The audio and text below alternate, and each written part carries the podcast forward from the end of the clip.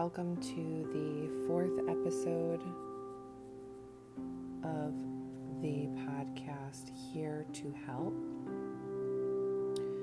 Just to recap, I am the host, Jessica Glynn, and I am telling my brother's story as well as my family's story of the aftermath of a loss like this.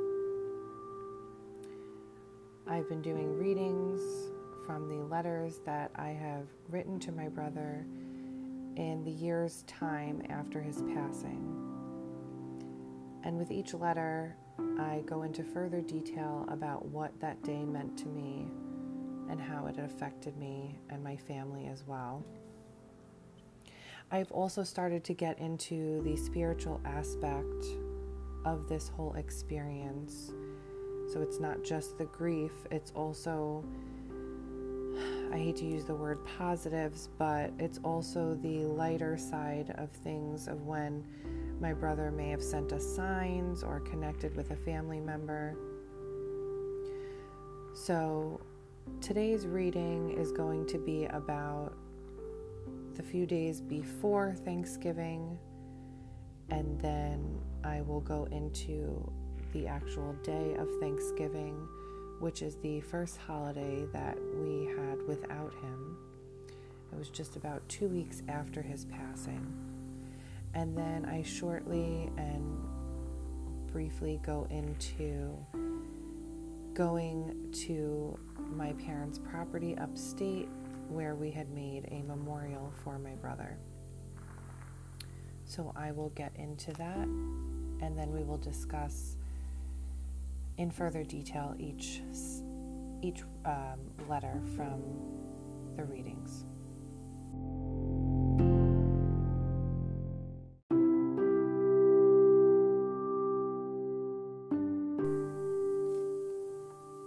So the first letter is from November 20th. Crying tonight to Doug about how guilty I feel. I feel so much heaviness when I think about you and how closed off I was towards the end of your life. I feel guilty even writing it down. But I was anxious when you called or texted me because I didn't know what kind of mood you'd be in. This makes me feel like a horrible person. I feel guilty for feeling this way. I feel guilty for not trying harder to get you to come around, for not making you feel less lonely, or not contacting you more. Guilt, guilt, guilt. After my crying really loud, Bryce came downstairs asking what had happened. I think I traumatized this poor kid that when he hears me crying, he thinks something terrible has happened. I told him that everything was okay, that I just missed you and I was sad. So he came over and he hugged me. He went back upstairs and Doug walked into the kitchen.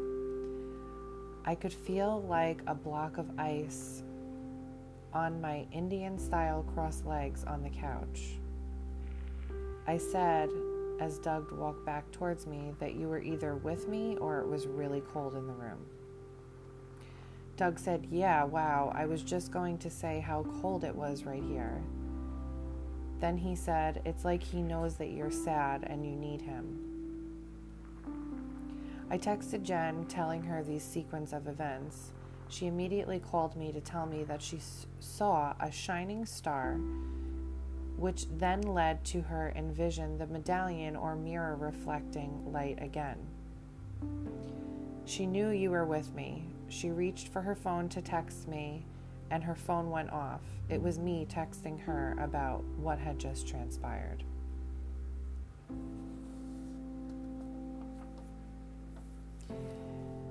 Thanksgiving was pretty rough. Thinking of you, sick to my stomach, that you're not going to show up at my house to eat with us. Mom and dad are both off, holding it together, but we're all in a fog. I set a place for you at the table with a rosary, a wooden cross, and your police flag hat you had. Doug took it from your room. I felt good having a setting for you because we were not forgetting you, but it was just a reminder that this is all real. I had caught Dad sitting at the table by himself, staring at the place setting earlier in the night. It's like a punch to the stomach to not only have to process this for myself, but to also watch mom and dad hurting. It's just so much emotion, and I know wherever you are now, you are not hurting anymore. However, I guarantee you did not think of how much hurt you would cause. The next day, we headed upstate to the property. We had your ashes and the urn that dad got on Amazon. It's a blue rock and it's beautiful. We are heading up to make you a memorial. This was super hard because we cleaned out the back room where you stayed at the property. And seeing all the Sega games we used to play together, our inside joke with the Jurassic Park game, crayons, Jurassic Park game, my game, yeah. Our own Christmas Day commercial, as we used to say. I feel warmth in having this to think of, but sick that all that I have with you at this point is all that I will ever have. Doug got us up and moving to get the memorial started. He went up to Splish Splash to collect rocks to outline the area where your memorial would be. Jen called Doug a little later that day and asked if he was making something for you and if he was cursing at you while kicking his feet in the dirt. Doug got pretty emotional and told her, yes, that did happen. She said that you were thanking him and saying, they need you, bro. I could not believe this. She didn't even know we were going upstate. I'll admit I was jealous that you didn't mention me. Lisa and Joe came up and surprised us. Joe and I had a good talk in the car about you. I just told him about how much guilt I still feel.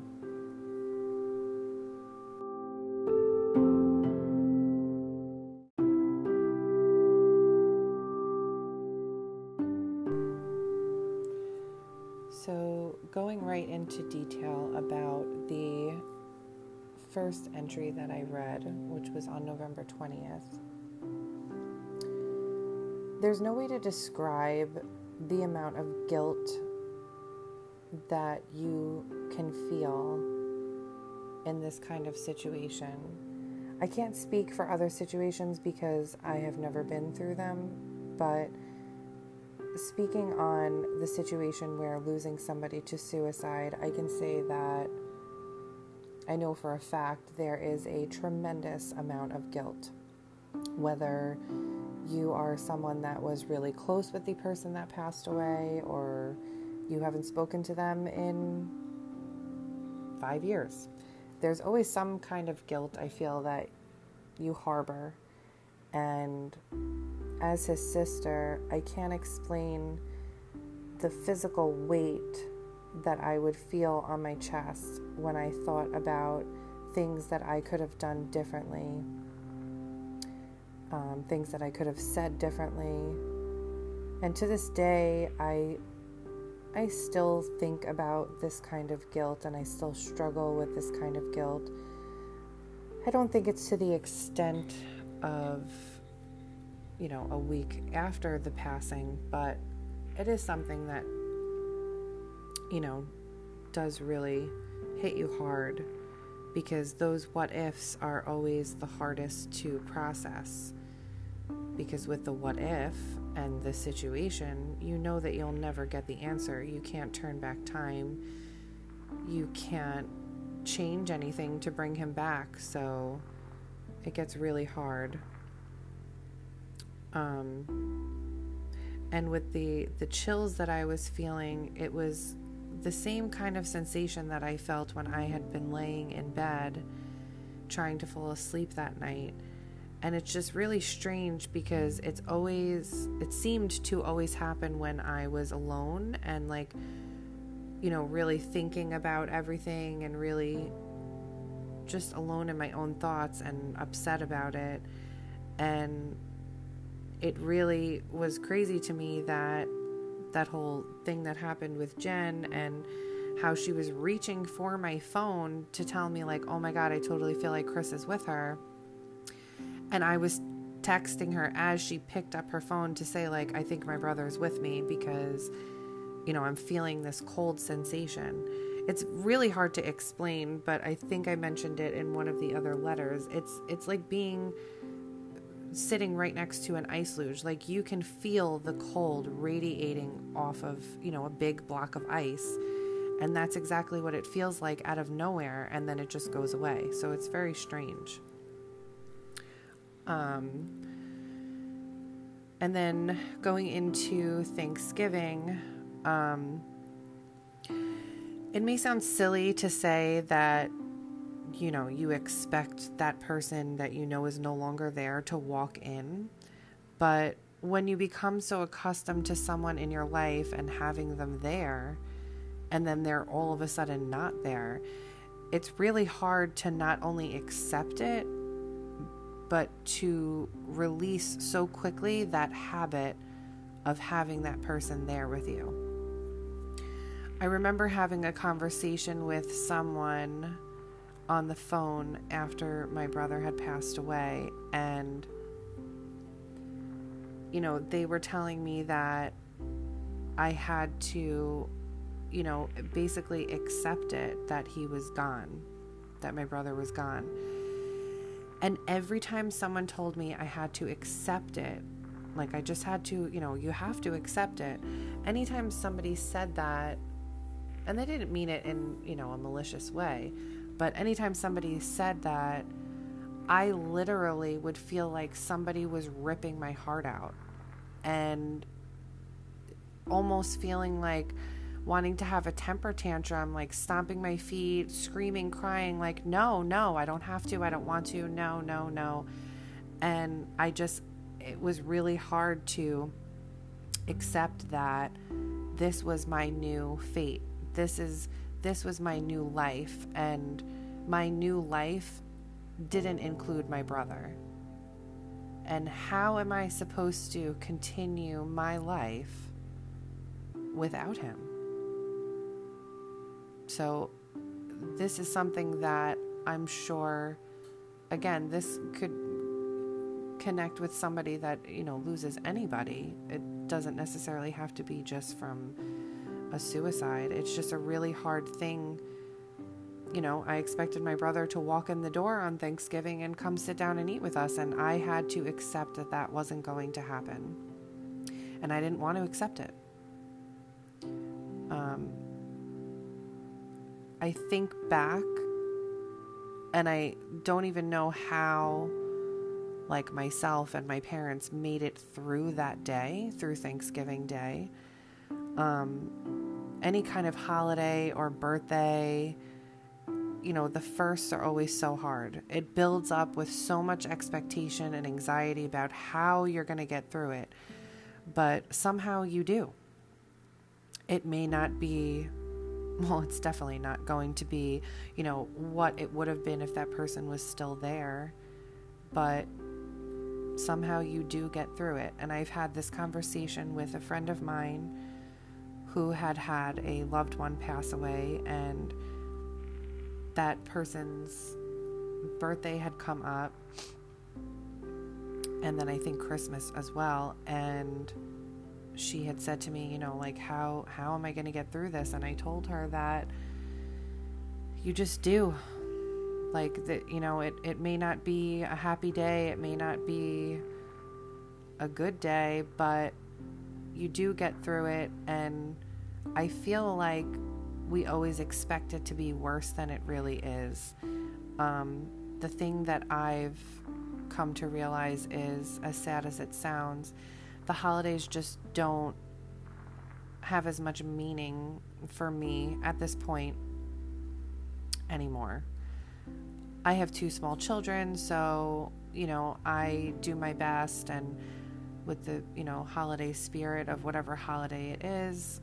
And I have them to kind of distract me from everything. But yeah, they just don't ever really feel the same, but you do get through it. Um, as a fixer, I am a fixer. So not only was I trying to deal with the pain for myself, but I was also worrying about how everyone else was handling it. So, something that I've learned is instead of internalizing these feelings or worrying about how, how everyone is dealing with it, it's good to kind of just have a discussion about it. Even say, "How you doing? You okay?" It's hard in the beginning because everyone's kind of walking on eggshells and you know, not really knowing what to say. But I feel like it is better to for everyone to express their emotions and how they're feeling about it. Uh, the Christmas commercial, it's something that I will frequently think of. It's very silly, but I will think of it often because um, we had seen a home video from when we were younger and we were laughing about how stupid we sounded. And we were saying that we literally sound like a corny Christmas commercial. So, anytime anybody was excited about something that they got or whatever, my brother and I would rehearse that saying um, of what we got for Christmas, and we would rehearse that that that whole situation and we would laugh about it. Um, we did it pretty often. I'm sure a few people will know exactly what I'm talking about. so, Jen calling when we were upstate was pretty crazy because, again, like I had said in the entry, she didn't even know that we were going. Like, I didn't voice to really anyone you know the exact plans that we had. I, like I mentioned, we were in a fog and pretty numb to everything around us, so it's not like I was spreading the word about what we were doing. So Doug had said that he was kicking the dirt around to find rocks to do the outline, and he was cursing my brother about how he should be here. So then Jen calls later on and says, you know, I see, you know, your feet kicking in the dirt and you're cursing him. It was just pretty crazy. And like I said, Doug got emotional because it was so to the point of exactly what he was doing that it was a sign for him that he was, you know, he was there with him. Um, and just to mention, Splish Splash is a big hill off my parents' property upstate. I'm not sure exactly why it's called that, um, but it is. and as I mentioned, Lisa, my aunt, and my cousin Joseph had come to surprise us upstate. That was the night that Joseph really introduced me to um, the suicide awareness group. It's called um, To Write Love on Her Arms. So he had me listening to the podcast of how this awareness group had come about. And it was a really, really great story about how this friend of theirs, um, you know, they basically took her in. And from what I remember, it was kind of like a rehabilitation and she was depressed and suicidal and they kind of helped her turn her life around and and this is the mission of this awareness group and while it's such a great story and you know it has such a nice positive light to the end of it um it really angered me listening to it. I kind of wanted to like I wanted to hear the rest of it, but at the same time, like I wanted to like rip the, you know, the headphones out of my ears and I didn't want to hear it because I couldn't help my brother. So I didn't want to hear about another success story that, you know, somebody made it through and now they're living this wonderful, beautiful life. You know, I didn't want to hear that. And presently, I can say that I know it was okay that I was feeling that way. In the moment, I felt like I was really messed up for feeling it, but I just know that it's kind of like, you know, part of part of grieving and and just processing everything that was happening to me. So it in that moment it wasn't okay for me to hear about this success of this woman, you know, coming out of her depression and coming out of her suicidal ideations and you know, and that my brother unfortunately wasn't able to do that. I love hearing about success stories. You know, does it still make me think to this day like, gee, I really wish that my brother was one of those stories? Yeah, I do, of course. But I have, you know, I'm more at peace with hearing success stories now than I was back then. Um, but I am very happy that my cousin Joseph introduced me to that group because I have done um, a few fundraisers for that awareness group. I've raised some money in honor of my brother, and they've sent me some, you know, things in return for thanking me for doing the fundraisers. And I really do think that they're doing something great, and I love what they stand for and how they're trying to help people. And I do wish that I was able to find a group like that for my brother. But unfortunately, um, it didn't happen that way. And again, doing that you know, could have, would have, should have, I really can't do because I don't know what would have helped him, if anything would have at all.